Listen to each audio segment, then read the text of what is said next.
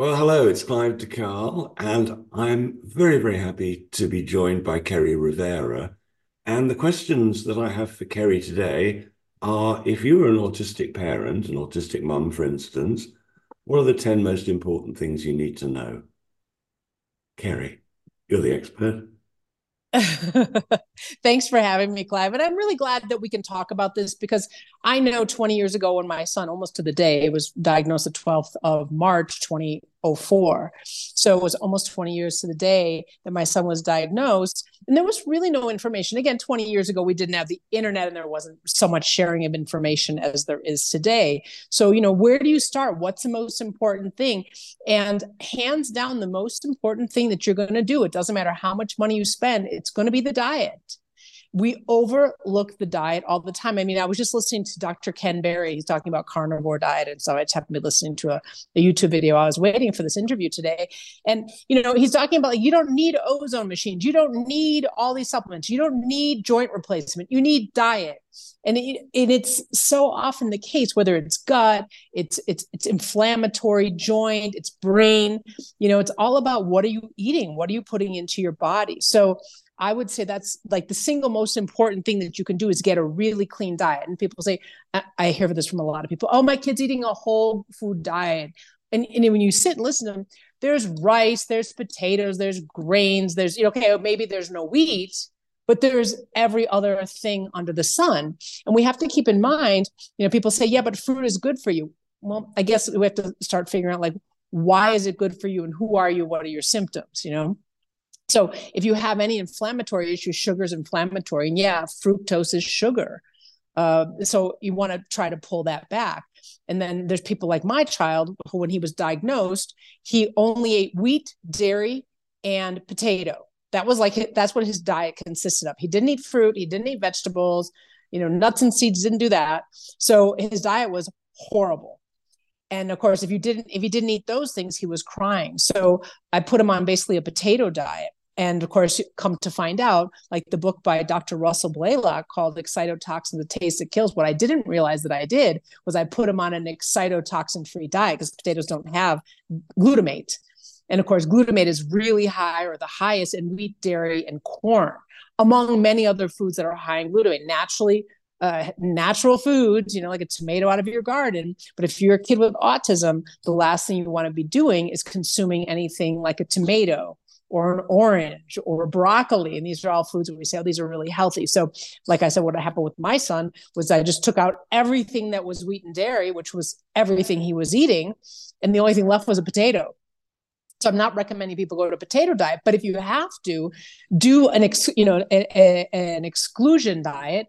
Take out all the offending foods. As long as they eat one to five other f- foods a day, you're fine. And my child is probably one of the few that I've ever seen to have such a horrible diet by the time he did get diagnosed at three and a half years of age. So that most of the kids are eating several foods that are permitted, or we can do foods that are similar. Like, um, for example, not everybody eats pork, but people that eat pork, most kids would be happy to receive uh, bacon of course, chemical free, nitrate free, antibiotic free, organic bacon. Most kids would be up for that, for example, or uh, pork rinds. They're pretty much going to be up for that. So it does depend, you know, on also being a little bit creative. Like my kid was a crunchy food kid, so like those would be fine for him. I didn't know this back in the day, but um, now, of course, I'm I'm all. I think carnivore is just the bomb. I mean, the kids do so amazing, and the more that I listen to these carnivore doctors, you realize that the red meat is really helping with the gut biome. So the microbiome in the gut is getting healthier because of the red meat.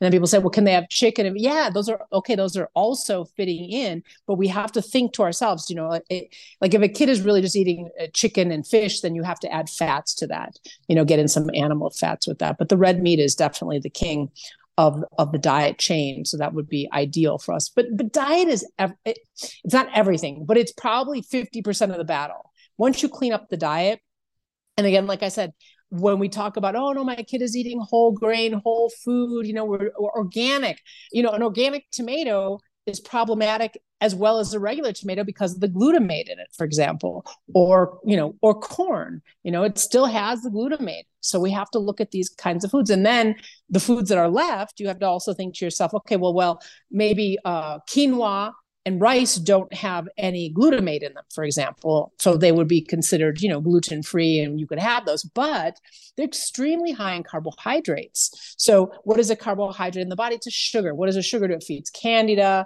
feeds parasites it, uh, it, it encourages inflammation in the body. So, you know, we have inflammation. That's why there's a speech issue. There's gut issues. There's inflammation in the gut, the brain, the body. So we need to get all that down. So the, how do we do it? By really cleaning up the diet, you know, really truly cleaning up the diet. And then people say, yeah, my kid won't eat meat. And, you know, that's too extreme. Um, I would argue for the child because the child can't do that. And that's basically what I do, try to convince people parents that they need to do this for their child. And if you think, oh, I can't do it, try it for 30 days. Everybody can do 30 days something. You know, you can do give up anything for 30 days, you know, at least 15 days, right? Um, so that I think is the most important thing that we consider uh, doing these these these really strict diets for a period of time, and then I use something called the ATEC score. It stands for Autism Treatment Evaluation Checklist. It's free to do, and, and there's about 30 different languages that it's in, and it's at autism.org. It's free. So you could do it every day if you wanted, but I, I recommend people doing it every 90 days. So whenever you're going to start something, whether it's a new diet or a different diet or a supplement or whatever it is that you're going to do, make sure that you're doing your ATEC before and after so that you really understand that your efforts did pay off. It wasn't just stressful. And, and again, the other thing that I think is important is to take the kids out, get them away. And This is another thing get them off the TV, forget about you know all the ipad all the computers all the cell phones tvs all the screen time is not healthy for the brain especially not a developing brain. So if you have the the opportunity to take you know and of course people are like yeah but i have to do my house chores i have to cook i have to clean i have all these things to do. Let the kid wander around. There's of course there's going to be toys laying around. Let the child want okay my child doesn't play the toys. So what that's all there is. That the TV's off, computers are off.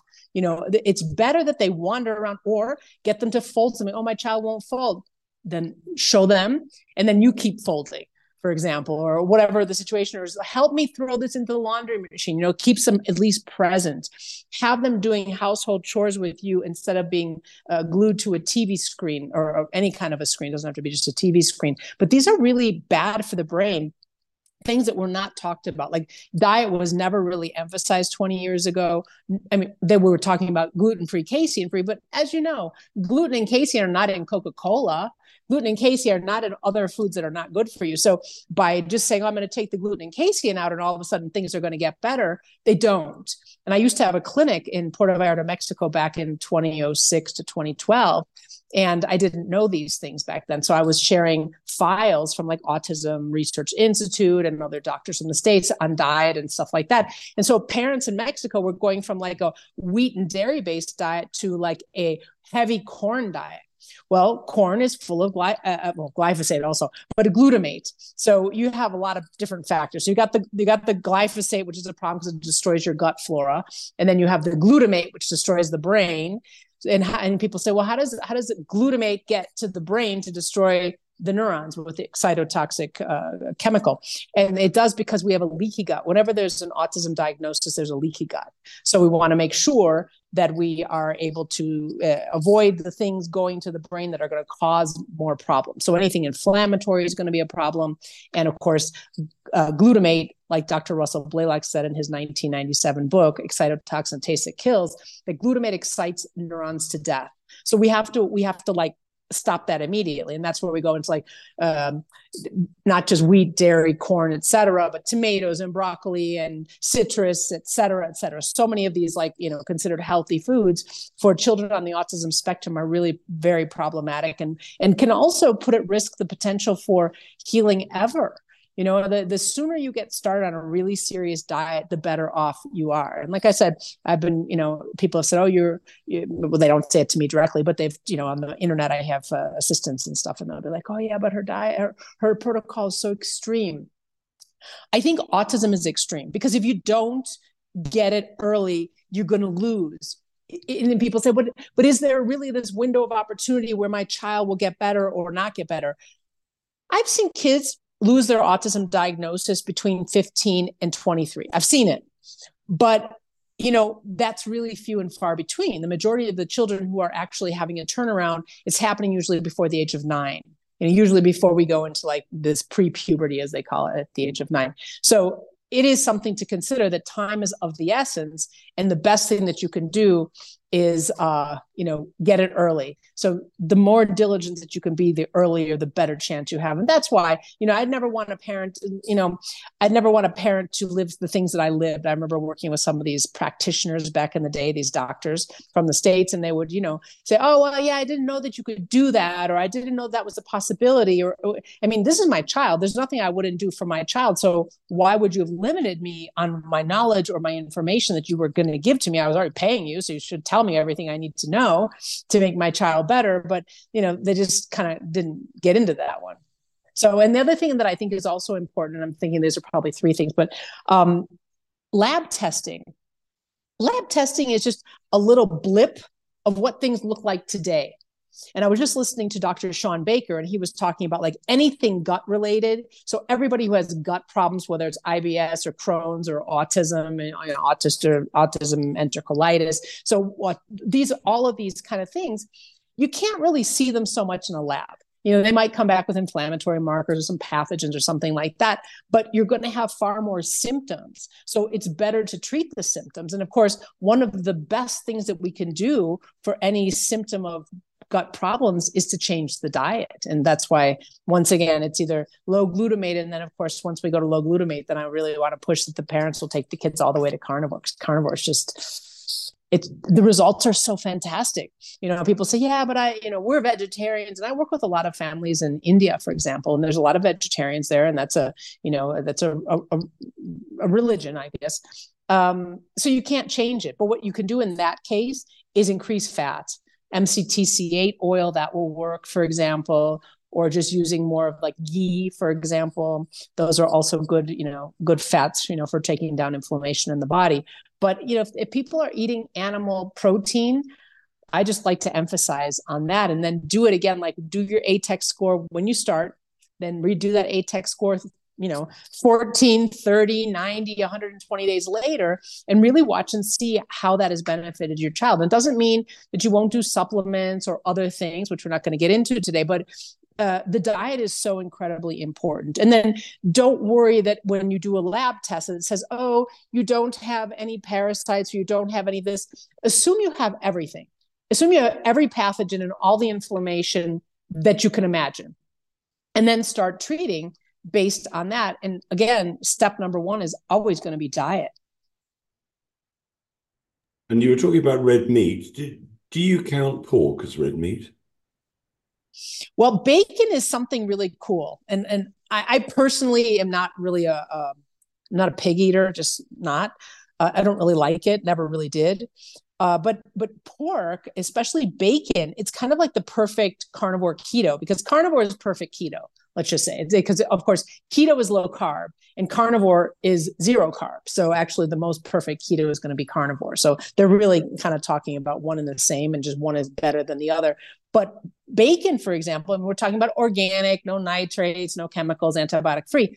This is a fantastic food and i've watched some kids only eat bacon for a period of like two, three, four, five months and watch this ATEC score plummet and children begin to get speech again. So I guess it just depends uh, on the family. And pork rinds, for example, in the carnivore diet, if you put the pork rinds into the blender and you blend it for about 10 seconds, you literally get what's called panko, and it just pork rind flour. So if you want to make chicken nuggets or something, you just drag your chicken tenders through the the egg wash and then plop them into your pork rind flour and fry them in any oil, whether it's ghee or lard or duck fat or any, you know, the animal fats, then you have these great chicken nuggets that are crunchy and the kids love them. So I've noticed, you know, first I noticed it with the vegans and then the raw vegans that the people who are proselytizing it, the ones really standing up and saying the only way is raw vegan or whatever it is, and the same with carnivore, a lot of the people who are known at the beginning have changed their diet after years generally to a more balanced diet. Would you say that that, that seems to be the pattern?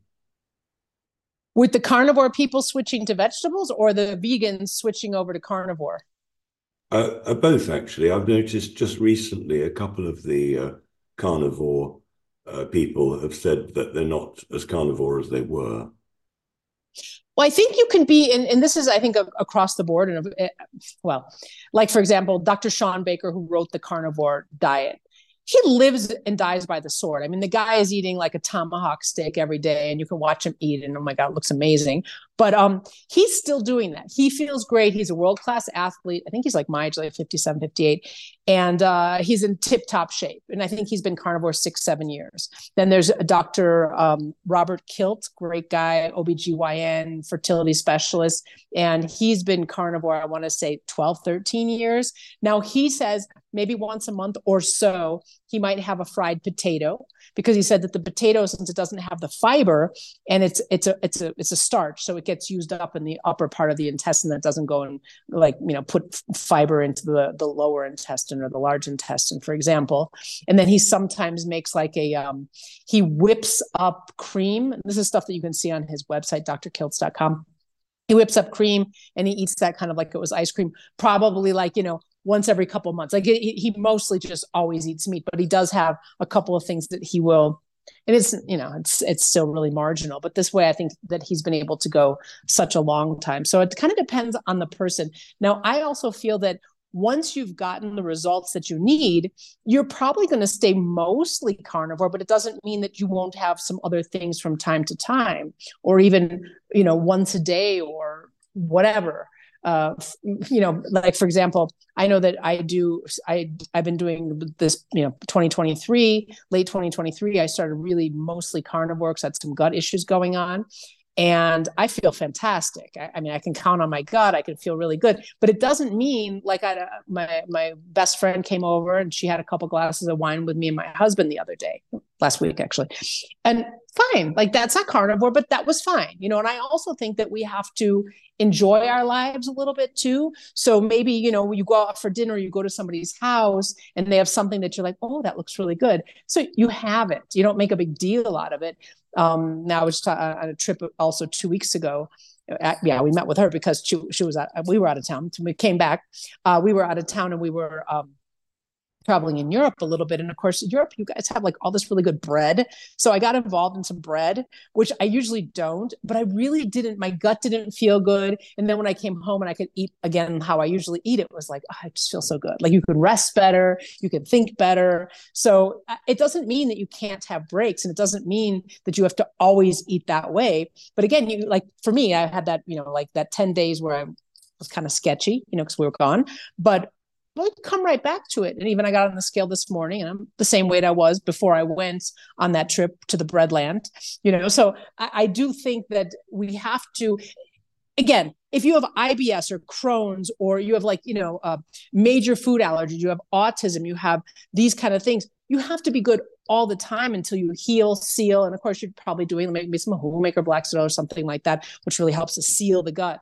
So one of the problems that you know the why we have to really be careful with the diet as well is because of that leaky gut.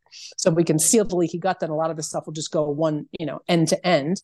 And then there you know probiotics and capsules are not good. Prebiotics are not good. So you have to kind of pick and choose what you're doing.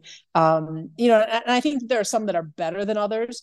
And when it comes to autism i would never use them in the beginning for example. But i, I do think that uh, you don't have to be as strict once you get your desired results unless of course you know like these doctors that are in, probably indefinitely going to be carnivore well why wouldn't you do it any other way? And then somebody i think it was i think it was dr baker was interviewing a rancher from the us and she's i think 65 years old and she's been carnivore or maybe she's older than that.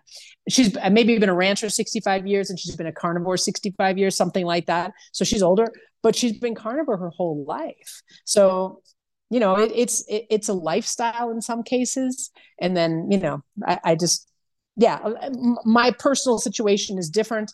I use it mostly all the time. And then there's the occasion. Like i said you know i'm out of town or a friend comes over i go to a friend's house and then maybe they put a little bit of food out and you kind of pick you know maybe you, you pick the most carnivore thing even though it might be like a you know a charcuterie board which has like cold cuts maybe grab a few of those because you know you have to.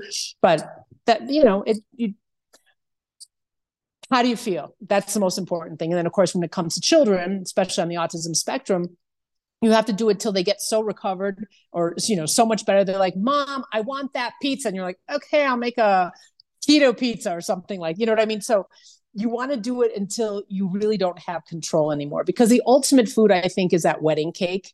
You know it's got wheat it's got dairy so this little four year old kid is not going to mind if in fact he really doesn't get that cake at that birthday party even though he cries and he wants it maybe to avoid those parties for a while or bring a an alternative type of a cake or something like that. But the ultimate goal is that they are able to get back on track you know they got derailed get back on track and then in their 20s early 30s whatever that they find a partner they can't live without and they've got this wonderful three-tiered wedding cake that they're sharing you know I, I think that we need to look at the long-term goal because autism is a long-term problem if we don't get it sooner. And then people say, oh, autism's a blessing, and that's a whole nother argument. But um, most people that I know would say that their child was not born autistic and then something happened. And so by the age of two, they, between two and three, they're typically diagnosed with autism. And then you've got all kinds of situations going on, which, like I said, you know, we can start with diet. And I wish somebody would have told me how incredibly important the diet was, even though I was doing diet. I was still doing these, you know, like gluten free breads and stuff like that, that had a whole host of other things that, that, you know, are not ideal. But as far as doing carnivore or keto for life, I think once you feel better and you come from hell, you know, with food allergies or whatever, then you say, oh no, I want to just feel good. I, I don't want to eat that because that could bring me something else. Even though if you start to tolerate it, then you probably just wouldn't eat it as often because you know how you how much better you feel and why you feel better. So, you know, for, for your son, for instance, transitioning to meat might have been pretty difficult. You must have sort of now learned some tricks as to how to transition, uh, you know, children who don't want to eat the meat to it. What what would you suggest? Yeah.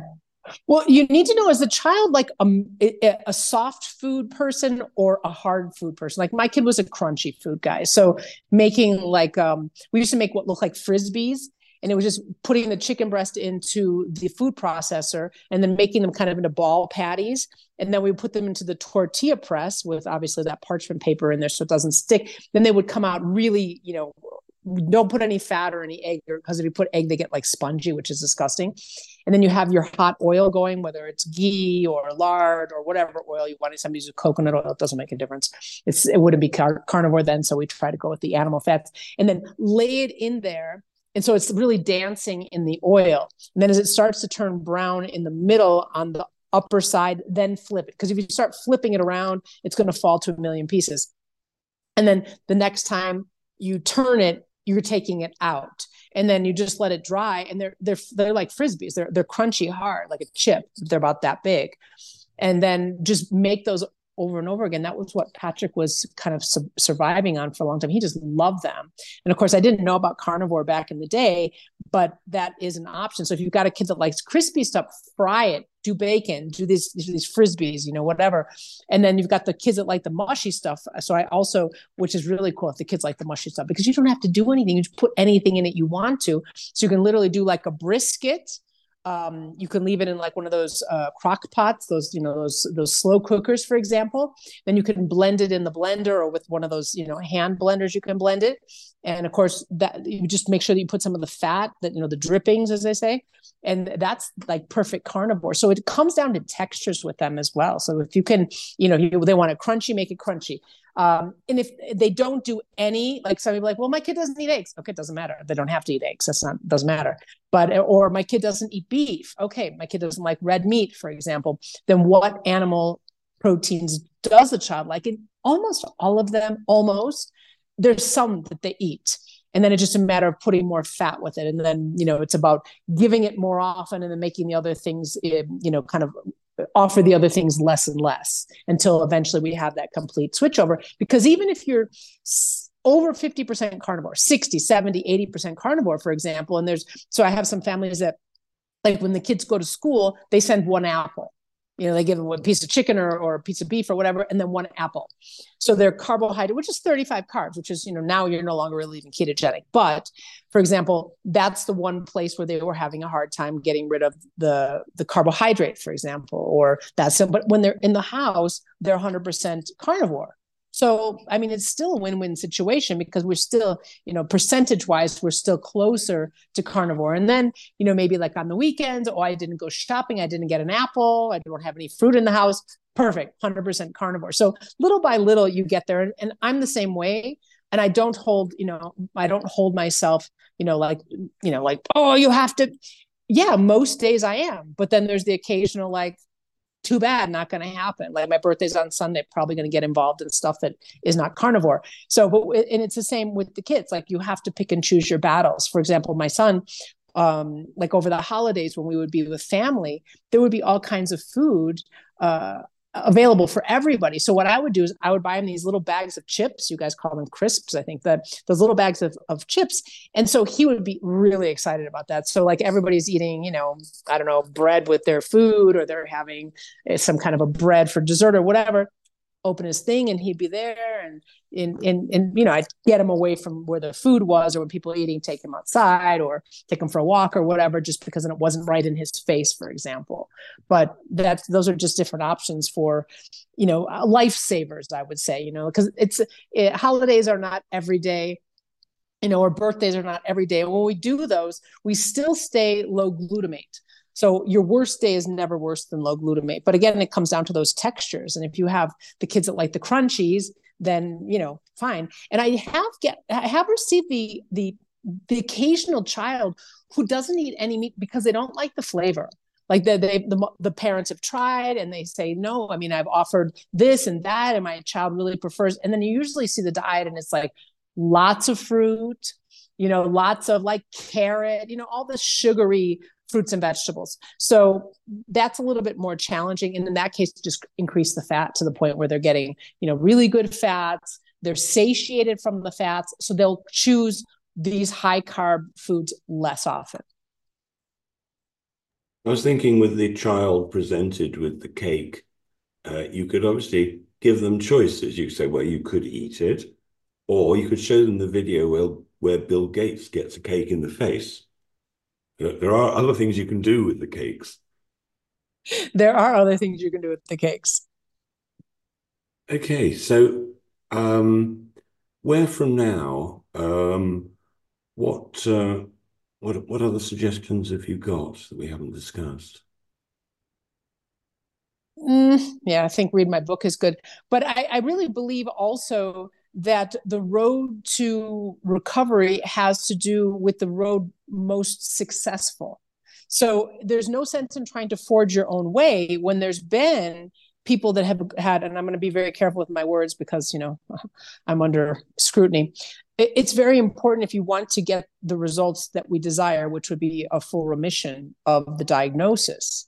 So why not follow those testimonies of parents that have had that uh, great blessing, so to speak, uh, in their life. You know, they wanted they wanted that, of course, because we have our children, they're born fine. They have this total typical development for a period of time. Then they fall off. And you're like, why is my kid not talking anymore? Why is my child not looking at me anymore? Why can't my child sleep the night? What's with this diarrhea? You know so all of these things start to happen but the child was not like that the first 12 to 18 months of life and then something starts to change and we're not going to get into the details of that because again scrutiny.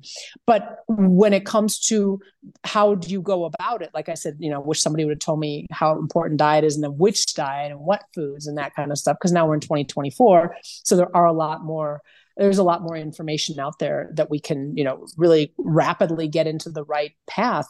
Try to find the things that are giving the other parents the results that we're all looking for. So not just diet but there are other supplements we can say or other interventions that do give good results.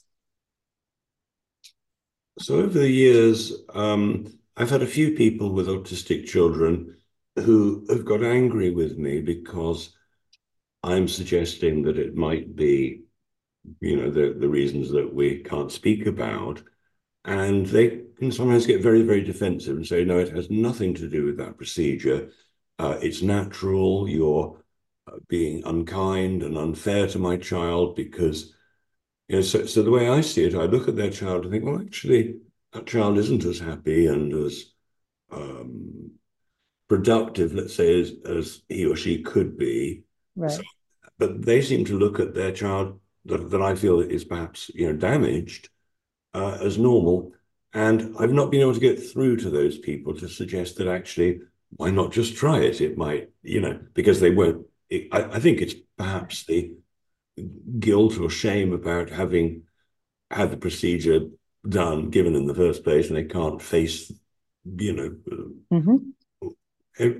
Got any answers to that one? Um, well, I, I believe that everybody has a destiny, you know, and I think that that for some people it is to find solutions and do these things.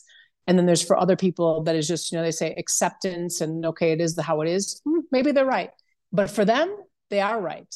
And for us, we are too and of course um, the proof is in the pudding to watch the children get better and you know start to look like they did before they had the derailment between 18 and 24 months of age you know my my child i, I told you about the potatoes.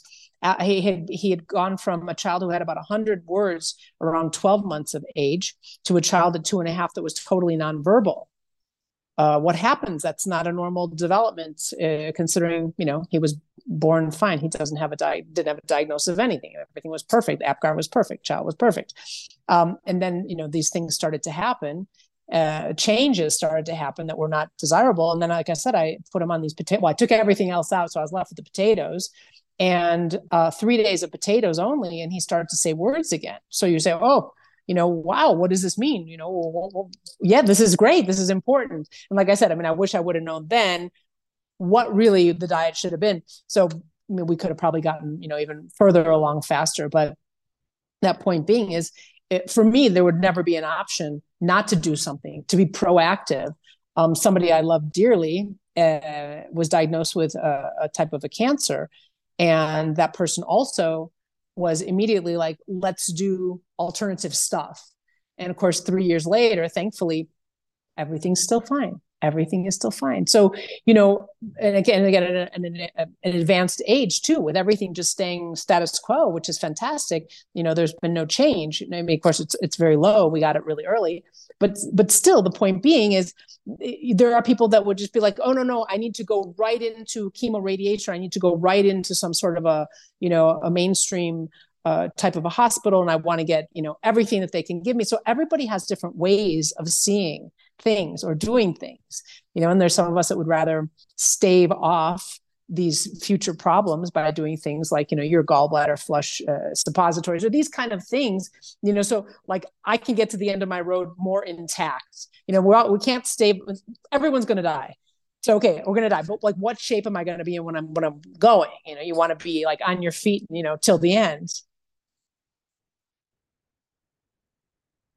I, I I've had it suggested that on your dying day, you should do a few basic things like have a nice meal, have sex, stuff like that. Yeah, you should be able to do those things. Well, one would one would hope so. So, uh, getting back to the children, let's say your child is in single digit age, you know, under nine, uh, and you do what you've suggested. In your experience, what percentage of children will benefit and what percentage might they benefit by on, on, on average? Well, I would say probably because uh, we can never say every. So let's go with I believe 99% of the kids will benefit. And then I believe that probably somewhere between five and 10% could have that, you know, full, full, uh, what's, what's the word? Uh, remission, um, remission of symptoms. So, and again, it depends, you know, are you giving the right diet? Was this the right intervention?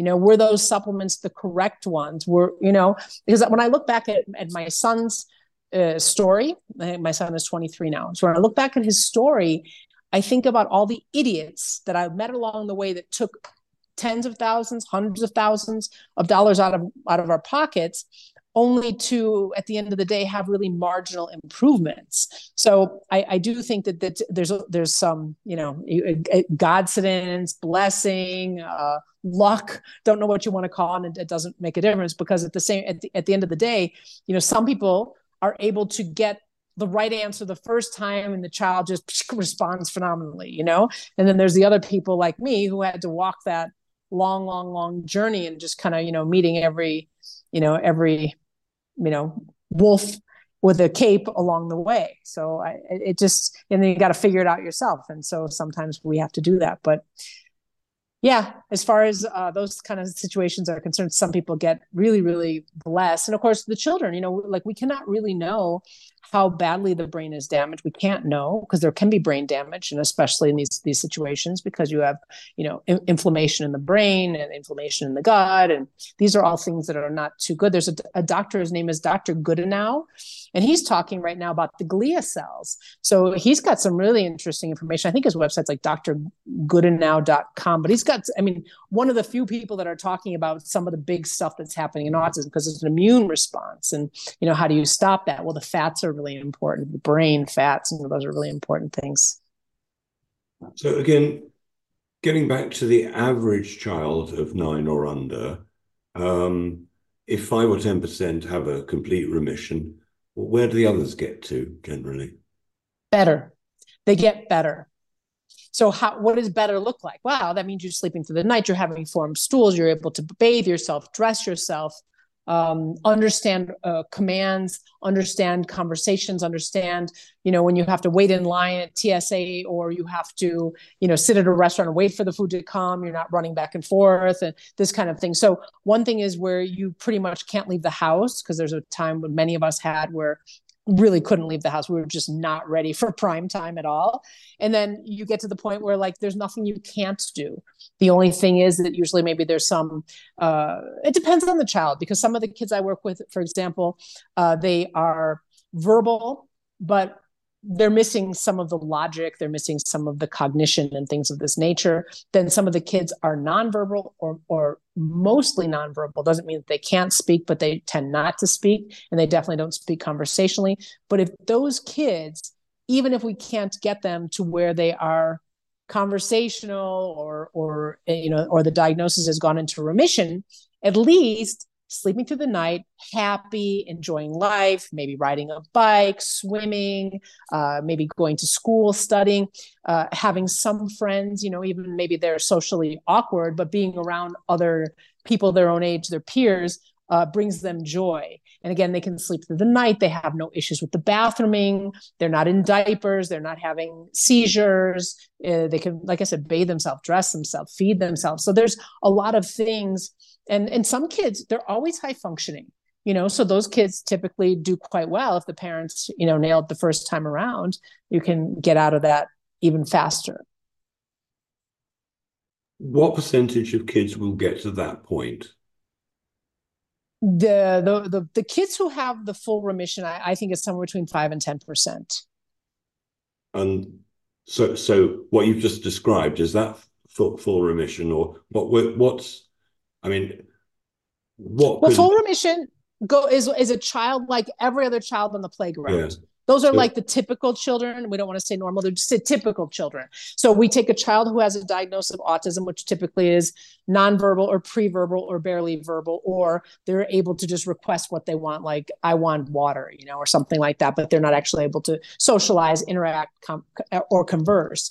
And then many of the kids have constipation or diarrhea they don't sleep well or they you know they get up every night or just some nights uh, some of them have really big behavioral issues you know whether it's aggressive towards others aggressive to themselves and and I and I think the, one of the big key pieces is mostly their their speech is affected. So now get rid of all those things that I just said, and you have a fellow or a gal who look just like everybody else on the school play lot that's the goal and i think that those that that happens probably 5 to 10% of the time and i don't keep stats so i don't really know but like i said you know probably 99% of the kids do get better and then of course if you continue to do the right thing you have that chance to slip into the group where they you know have a full remission of the prior symptoms. And then those other kids in between, like I said, you know, okay, maybe they're still nonverbal or pre-verbal or just able to, you know, say short sentences. But if they're sleeping through the night, they're happy, they're not in pain, their bowels look good,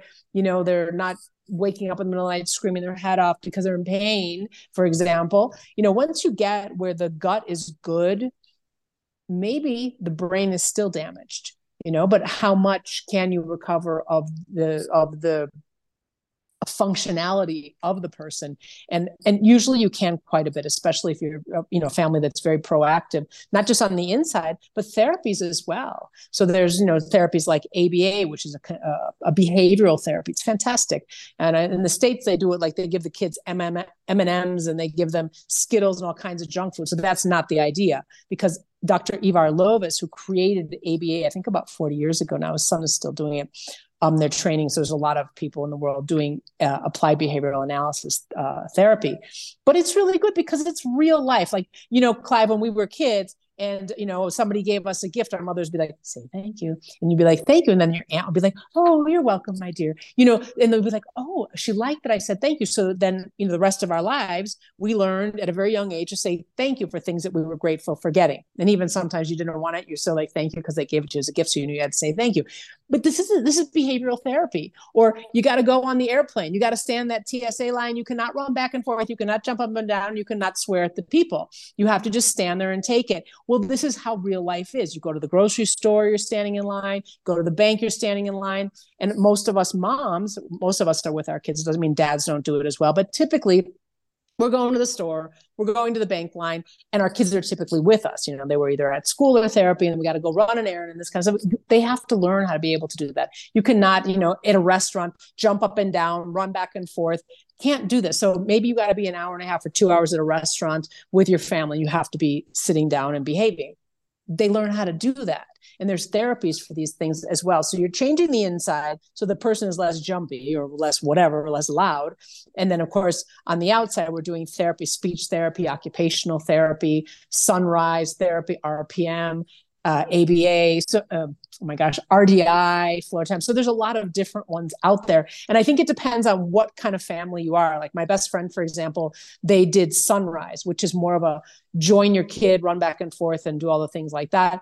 Um, I really preferred the ABA because it's behavioral therapy, which is how real life is you know you can't just like right now if you wanted to you're like kind of bored by the conversation you can't just get up and run around while i'm talking it just can't happen. Or me i can't just start bouncing on my yoga ball chair that i'm sitting on. I have to just sit here patiently quietly or or talking or whatever. But these are all things that they're learned behaviors how how you act. And that's exactly what these these uh, behavioral therapies are. So there's quite a bit of work that goes into molding and uh, putting this diagnosis into remission. There's quite a bit of things, but there's a lot of options and there's a lot of stuff out there now.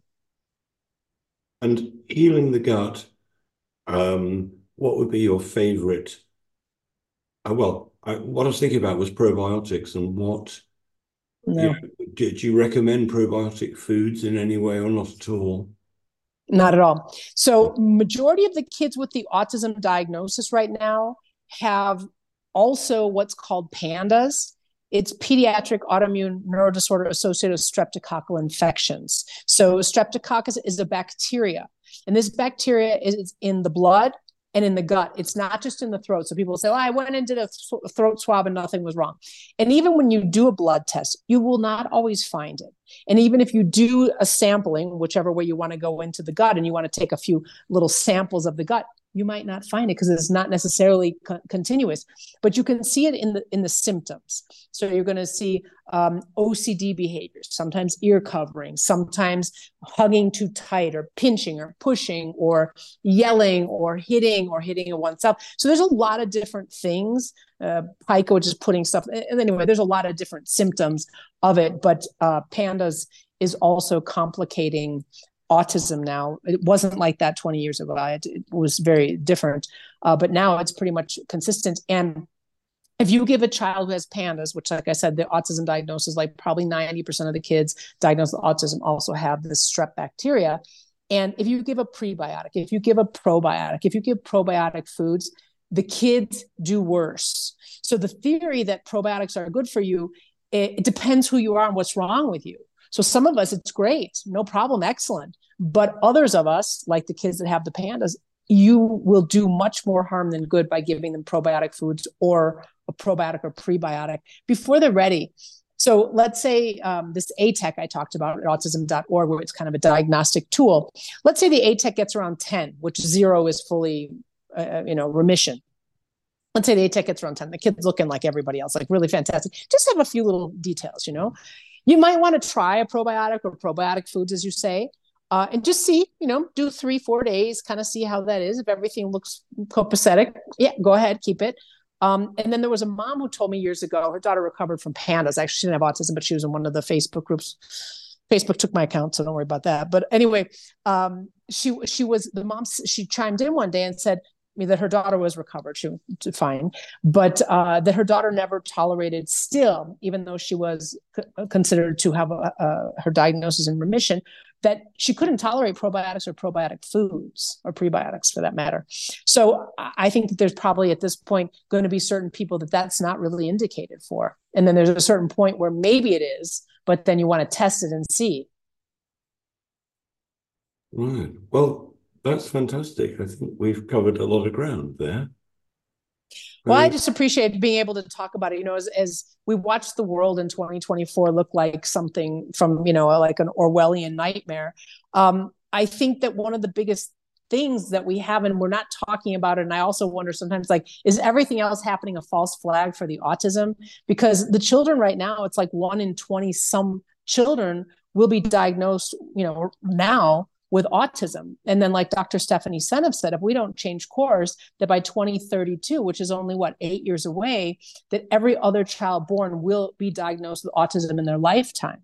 So, what does the future of humanity look like when every other person will not procreate? What do we look like then? How many generations does it take before we're extinct? You know, like, and again, I'm I'm not trying to minimize anything that's happening in the world because it's all just unbelievably horrible.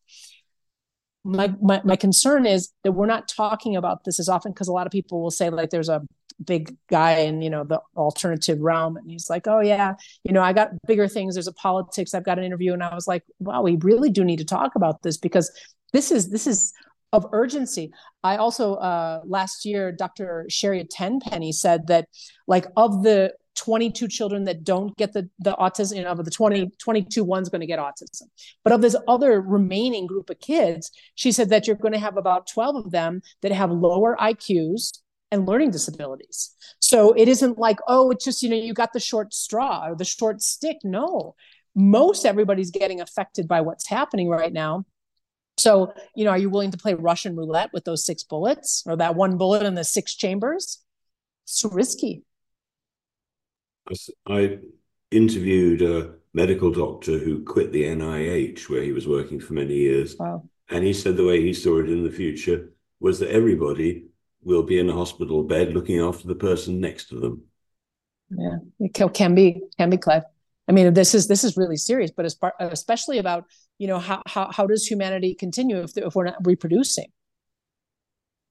Yes, quite. But clearly, they you know the the they would be very happy with that situation. Well, that, well, that's what I said. I think that this is the way we're going, and I think that this is planned because I believe that the other stuff is, you know, it's it's kind of like smoke and mirrors. Like, look over here, and you know, here we are causing this other thing that will just take, you know, humanity cannot go on if we cannot, you know. And then of course, they, I think uh, Alex Jones last week just exposed this thing about cereal and these hormone disruptors or something where you know they actually cause infertility. So there was us as kids like you know so excited we got a box of cereal. Thank god my mother didn't buy cereal. I think it was because we didn't have the money for the cereal but you know i know cereal was like considered a, a kid food you know and so people were eating a lot of that stuff. So they started off just with you know kid food that was you know knocking out their ability to reproduce.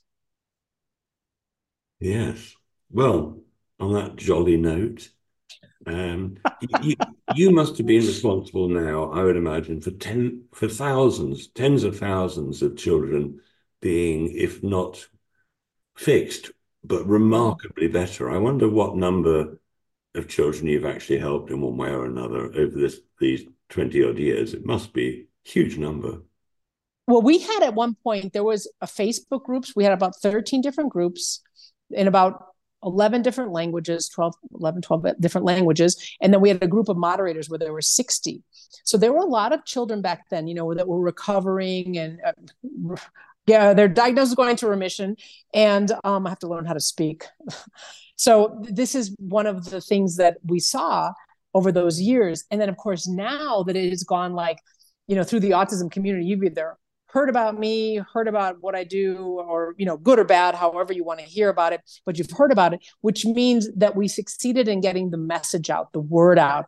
And of course, people with children with autism, if you choose, like you were talking about, you know, that this is a blessing and and I couldn't be happier and everything's great, wonderful, bless you, whatever. But there's a, those of us who are like, well, my child wasn't like this, and I want to bring them back to how they were before we had this derailment and and and that sort of thing. So I think that, yeah, everyone's got their mission, but of course, so many people are coming over and looking and seeing, and of course, you know, there's been thousands of kids to go into remission. And then there's of course tens of thousands. And it's not now it's not even a number that we could even perceive because i know in latin america for example it's just gone you know wildfire as far as people talking about me or or you know or you know but positive things you know? So there's been you know tens of thousands if not 100,000 or more you know people to do these things and and to have really good results. But like you know we were talking about will 100% of the people go into remission? No of course not. But will uh, 5 7 10% you know get, go into remission where the parent is really happy and the child is back to where they were before? Sure sure why not? And then of course those other ones in between they're still living a better life. They're sleeping through the night. They're not crying. You know so there's um, we have to go for everybody's highest best. That's like you know you and i i mean we're never going to be 20 again. So we're going to just try to get there in as you know as best shape as we can with as much vigor and look as best we can and feel the best we can. And that's what it is. So there's some things that we cannot change anymore but there are some things that we can. The things that we can we will. And people who want to learn more about your work uh, tell email? tell yeah my email is my name kerri at kerririvera.com k-e-r-r-i and your book's still available? My book, well, that's a that's a long story. If anybody's interested in the book, just email me and I'll, I'll send them a link because we have my book was stolen. My um my my my intellectual property, my book was stolen, which is just the craziest thing. So anyway, wrote a new book. So we're trying to get that one up on Amazon sometime really soon. I've been working with Amazon, so. Right. Well, they're the good guys, so they'll be fine. Well, the problem isn't that they're good guys. The problem is they're almost a necessary evil in order for people to find the information. And, and I mean, as much as I try to give up uh, Amazon, I, I can't. Well, I mean, the, the incredible thing is that Amazon is the most fantastic public service. Uh, the problem is that it's run for profit. If it were like a public library, you know, I mean, if it just, you know, I, I'm sure the people who run these big organizations have made enough money they don't need more. So things like uh, Amazon, yeah. Google, and so on should be free to use. I mean, you know, it's a wonderful system if only it was not so profit driven. I mean, clearly the companies selling through it need to make a profit, but the sure. umbrella company, you know, doesn't need to screw everybody. Yeah, as much as, I, as much as I want Mr. Bezos to go into space and preferably stay there. Yeah, there's always going to be a next one and a next one and a next one. So yeah. Anyway, I'm hugely confident about the future, and uh, I'm glad reasons why. So, thank you very much indeed. Thank you, Clive. I appreciate it. It's always wonderful talking to you. I enjoy it.